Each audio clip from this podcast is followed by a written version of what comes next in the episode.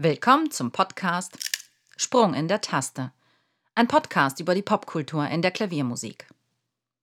Stimme, Texte und Klaviereinspielungen Nevena Popov. Tonstimme Nikos Titokis. Tonklavier Andrew Levine. Diese Produktion wird gefördert von der Gesellschaft für Leistungsschutzrechte GVL für Neustart Kultur. Modern, moderner, Mozart Teil 1 Alle Jahre wieder, im März und im Oktober macht sich Paris ganz fein. Die roten Teppiche werden mit größter Sorgfalt gereinigt, bevor sie vor dem Grand Palais, den Tuilerien und der Garnier-Oper ausgerollt werden. Während sich in den Grand Hotels der Stadt die Hollywood-Stars unter Pseudonymen wie Rotkäppchen und Superman einquartieren, putzen die luxuriösesten Juweliere der Stadt die kostspieligen Schmuckstücke, die bald als Leihgabe die zarten Hälse von Stern und Sternchen schmücken werden. Aufdringliche Paparazzi belagern tagelang die Zuwege zu den heiß umworbenen Shows von Chanel und Co., um wenigstens ein halbwegs brauchbares Bild zu schießen. Wenn dann die Stunde der Haute Couture geschlagen hat, bricht die Panik regelrecht über die Teams herein. Kleidungsstücke werden hastig übergeworfen und der letzte Hauch Maquillage getupft. Die schlecht gelaunten Models stachsen über die Laufstege, trotzen der Gravitation auf 15 cm hohen Hacken und führen jeder modebewussten Frau vor, was in der nächsten Saison en vogue getragen wird. Vorausgesetzt natürlich, Frau erfüllt die vorgegebenen Maße von 90, 60, 90. Dass die Wiege der Haute Couture ausgerechnet in Paris zu finden ist, hat kein geringerer als der französische Sonnenkönig Ludwig XIV. zu verantworten. Im Jahre 1643, mit nur vier Jahren auf den Thron gesetzt und zum König ausgerufen, drehte sich sein Leben wie selbstverständlich vor allem um eine nie dagewesene Selbstinszenierung. Bis zur Volljährigkeit und einer gewissen Fähigkeit, die Staatsgeschäfte selbst zu führen, übernahmen diese Aufgaben regierende Minister, die sowohl die Innen- als auch die Außenpolitik im Stile seines Vaters Ludwig XIII. führten. Ein Auserwählter Gottes zu sein, war der Leitgedanke, mit dem der kleine König erzogen wurde. Dank seiner göttlichen Bestimmung sollte er das französische Reich aus der habsburgischen Umklammerung befreien, um Frankreich zur dominierenden Macht Europas etablieren. Eine umfassende Bildung in Staatsangelegenheiten, Geschichte, Militärstrategien und Sprachen bekam er vom führenden Minister Mazarin, der ihn damit auf die absolutistische Herrschaft vorbereitete. Als Mazarin starb, war König Ludwig 22 Jahre alt und strategisch bestens gerüstet, um alle Aufgaben zu erfüllen. Doch seine Bildung war nicht nur zur politischen Seite gewendet. Kunst und Kultur standen zwar im absurden Gegensatz zur Kriegsführung und Unterdrückung des Volkes, erfuhren aber Zeit seines Lebens eine einmalige Förderung. Ludwig XIV. sah sich auch darin auserwählt, der erhabenste Mäzen der Kunstschaffenden zu werden. Sein ausgesprochenes Kunstfabel zeigte sich bereits in seiner Jugend. 14-jährig tanzte er mit dem Hofballett die Rolle der aufgehenden Sonne, um die alle Planeten kreisen. Dieses Sujet der Selbstinszenierung muss ihm so gut gefallen haben, dass er sich fortan zum Symbol des griechischen Gottes Apollon ernannte und als Sonnenkönig in die Geschichte einging. Mit dem Bau des Regierungssitzes Versailles bildete er das unerschütterliche Fundament seines Imperiums. Aus dem einstigen Jagdschlösschen, wo sich sein Vater, Ludwig XIII., seine Zeit vertrieb, entstand nach und nach ein Regierungspalast, der an Prunk und Machtdemonstration in Europa nicht zu überbieten war. Pavillons reihten sich an Seitenflügeln, Hauptgebäude wurden neu ummantelt und mit prächtigeren Fenstern ausgestattet. Die Königsfamilie bekam großzügige Logien mit weitläufigen Seelen und unzähligen Themenzimmern, die der täglichen Langeweile Einhalt gebieteten. In den Innenräumen zierten übergroße und mit Intarsien versehene Spiegel die Wände, um die sowieso schon immense Größe der Seele zu verstärken. Ganze Deckengewölbe wurden von Malern vergoldet und mit apollonischen Motiven versehen. Und wer sich die Zeit im Lust- und Spielgarten von Versailles vertrieb, wurde an jeder Ecke an Ludwigs göttliche Bestimmung erinnert. Denn dort thronten übergroße und schwere Bronzeskulpturen von Göttern der griechischen Mythologie und symbolisierten Ludwigs Großmut und Stärke. Da aber ein mächtiger Staat nicht ohne Beamte und Gefolge auskam, baute man aus Notwendigkeit noch weitere Gebäude in geometrischer Anordnung zum Hauptpalast, wo sich dann Appartements für den kleineren Adel und die Staatsbediensteten befanden. So entstand nach und nach eine Stadt für sich, eine prunkvolle Metropole, wo sich jeder Bewohner und Besucher darin überbot, sich in bestem Licht darzustellen, um den König zu gefallen. Das Gefolge des Königs hatte es allerdings nicht leicht. Zum einen galt es, die Hierarchie einzuhalten, zum anderen aber wollten die meisten Bewohner Versailles in der Gunst und Stellung zur royalen Familie aufsteigen. Die Probleme fingen schon beim Speisen an. Der Palast verfügte über so wenig Küchen, dass die Menschen nur essen konnten, wenn sie von dem höher gestellten Adel Einladungen erhielten. Die Palastküche stellte täglich mehrere Tafeln bereit, die zwar üppig mit Essen bestellt waren, doch einen Platz an den Tischen zu ergattern war zuweilen nicht immer leicht. Wer zu den Glücklichen gehörte, hatte sehr auf sein Äußeres zu achten, denn König Ludwig wollte auch in Modeangelegenheiten tonangebend in ganz Europa sein. Nach seinem Willen wurden um 1660 schon Modejournale gedruckt mit Abbildungen des neuesten Kleidungsstils am Hof von Versailles. Also legten sich Mann und Frau ins Zeug, um diese höfische Etikett mit Bravour zu meistern. Die barocke Zeit brachte den Irrtum mit sich, Baden sei höchst ungesund, weil sich im Badewasser für die Gesundheit angeblich sehr schädliche Bakterien befanden.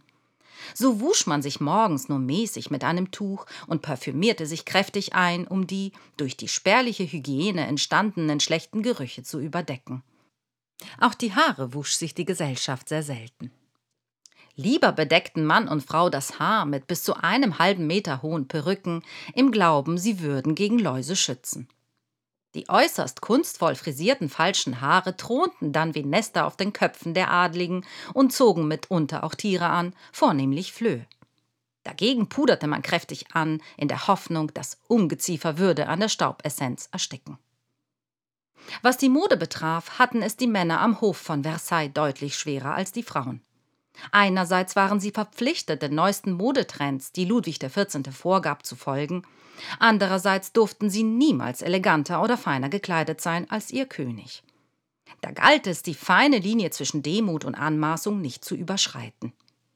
Der eitle König Ludwig hatte schon zuvor den diensthabenden Finanzminister ins Gefängnis geworfen, weil er es gewagt hatte, ein zu opulentes Fest zu Ehren seines Königs zu geben.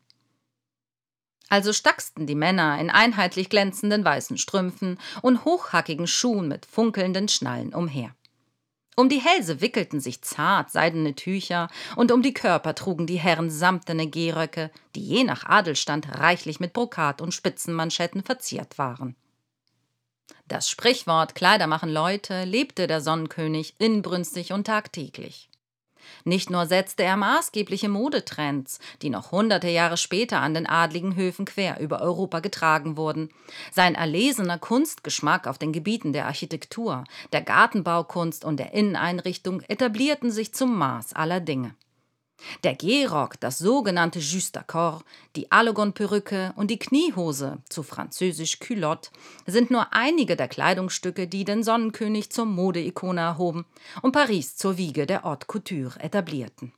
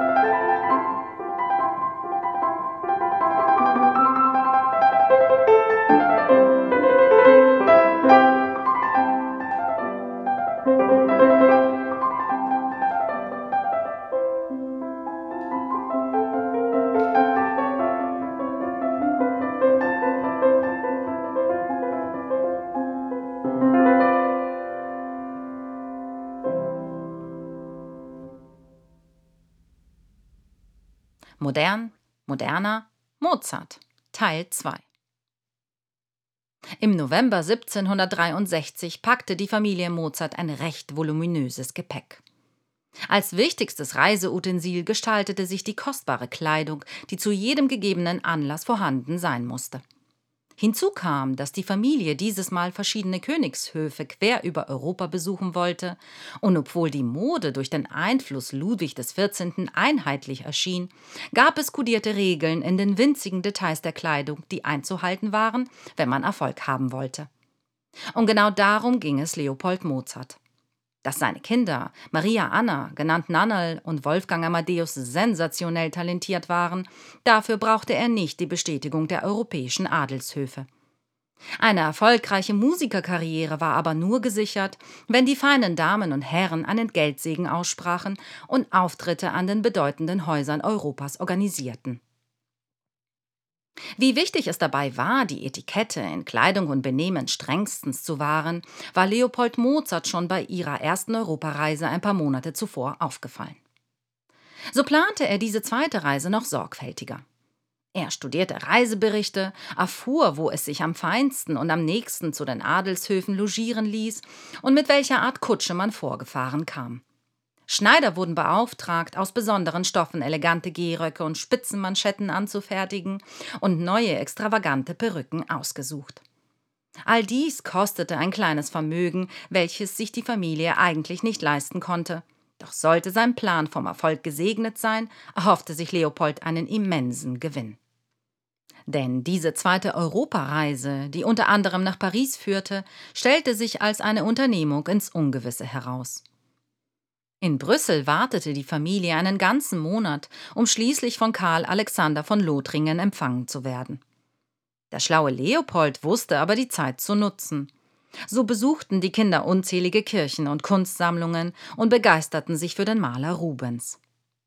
Nach einem sehr erfolgreichen Konzert und großzügiger Entlohnung am Hofe Brüssels galt es, eine Einladung nach Versailles zu ergattern, zum mächtigsten Monarchen Europas, Ludwig XV., Thronfolger und Sohn des Sonnenkönigs. Auch in Paris wurden die Mozarts erstmal nicht königlich empfangen. Man hatte schon viel über die Wunderkinder gehört, aber eine Audienz beim König zu bekommen, gestaltete sich als äußerst schwierig. So bemühte sich Leopold Mozart abermals um Empfehlungsschreiben einiger Grafen und Barone, und sein Durchhaltevermögen wurde schließlich belohnt. Am 24. Dezember 1763 war es dann endlich soweit. Die Mozarts fuhren in einer verglasten und mit rotem Samt ausgekleideten Kutsche nach Versailles, um für König Ludwig XV. zu spielen. Gerade mal siebenjährig erreichte Wolfgang Amadeus auf dem Klavierhocker sitzend noch nicht mal den Boden. So gering noch sein Körperwuchs war, umso größer wirkte seine Persönlichkeit. Leopold Mozart hatte seine Hausaufgaben sehr sorgfältig erledigt und die Mozartkinder nach dem letzten Schrei Versailles gekleidet. Wolfgang Amadeus erschien in spitz zulaufenden Lackschuhen mit großer Schnalle und über den Seidenstrümpfen trug er eine glänzende Satin-Culotte. Sein Gehrock, das Juste Corps, das Ludwig XIV. ein halbes Jahrhundert zuvor modisch eingeführt hatte, glänzte mit goldenen Effekten und aus den umgekrempelten Ärmeln quollen hauchdünne Spitzenmanschetten hervor. Auf dem Kopf trug der kleine Mozart eine eher zurückhaltende Perücke mit langem geflochtenen Zopf, der kunstvoll mit schwarzseidener Schleife verziert war. Mit selbstverständlicher Manier spazierte er um die bleichgepuderte Gesellschaft – knickste hier und da und küsste die Hände der Damen. Dies versuchte er auch bei der Königsgattin, Maria Litschinska, doch diese verwehrte ihm stolz die liebevolle Geste. Madame Pompadour, die Geliebte vom 15. Ludwig, saß ganz offiziell und in völlig legitimer Manier im Saal und wurde ebenfalls Zeugin des historischen Weihnachtskonzerts in Versailles. Sie wiederum zögerte erst gar nicht, streckte ihre Hand aus und ließ sich vom kleinen Wunderkind liebkosen. Am Klavier verblüffte der kleine Mozart ausnahmslos alle. Egal welche Wünsche das Publikum äußerte, setzte es das Wunderkind musikalisch um. Er spielte Melodien auch rückwärts, mit dem Rücken zur Tastatur, mal mit verbundenen Augen und wenn es sein musste, auch mal mit der Nase. Die königliche Gesellschaft um den 15. Ludwig war entzückt und begeistert. So sehr, dass eine Einladung zum Grand Couvert folgte, das royale Mahl, an dem der König mit ausgewählter Gesellschaft speiste. Auch hierin waren die Mozartkinder hervorragend von ihrem Vater Leopold unterrichtet worden und meisterten das höfische Essritual ohne Mühe. Ludwigs Tafel stand nie leer. Alle sechs Gänge wurden auf einmal serviert und es entstand eine Art Buffet, wo sich die Gäste selbst bedienten.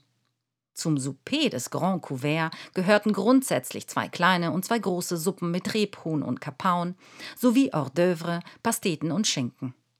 Danach folgte die Rotisserie mit Gemüse, Zwischengerichte wie Salate, Eier, Pilze und Spargel und zum Schluss trug man Tarte und Petit Four auf.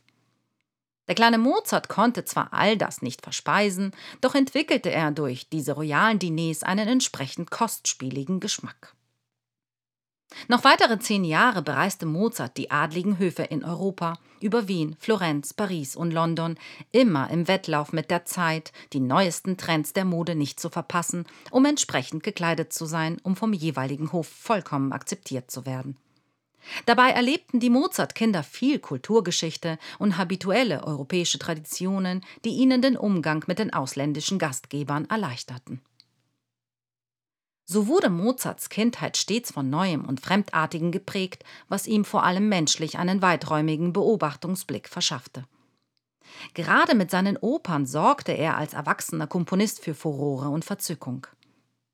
Während sich die anderen Komponisten auf das verstaubte Dreieck Liebe, Verrat, Duell verließen, bediente sich Mozart zwar oft ähnlicher Sujets, in seinen Geschichten aber parodierte er die Irrungen und Wirrungen der Gefühle seiner Protagonisten und versetzte der Dramatik so eine komische Note.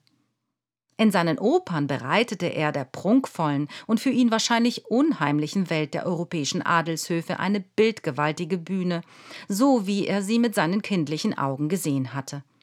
Eine Gesellschaft, aufgetakelt und sehnsüchtig nach Unterhaltung suchend, verzweifelt irrend in Intrigen und Machtverhältnissen. Das Fabel zur feinsten Bekleidung behielt Mozart sein Leben lang, berichteten Zeitzeugen, dass er sich morgens zwei Stunden ankleidete. Nur dann war es ihm möglich, angemessen zu komponieren.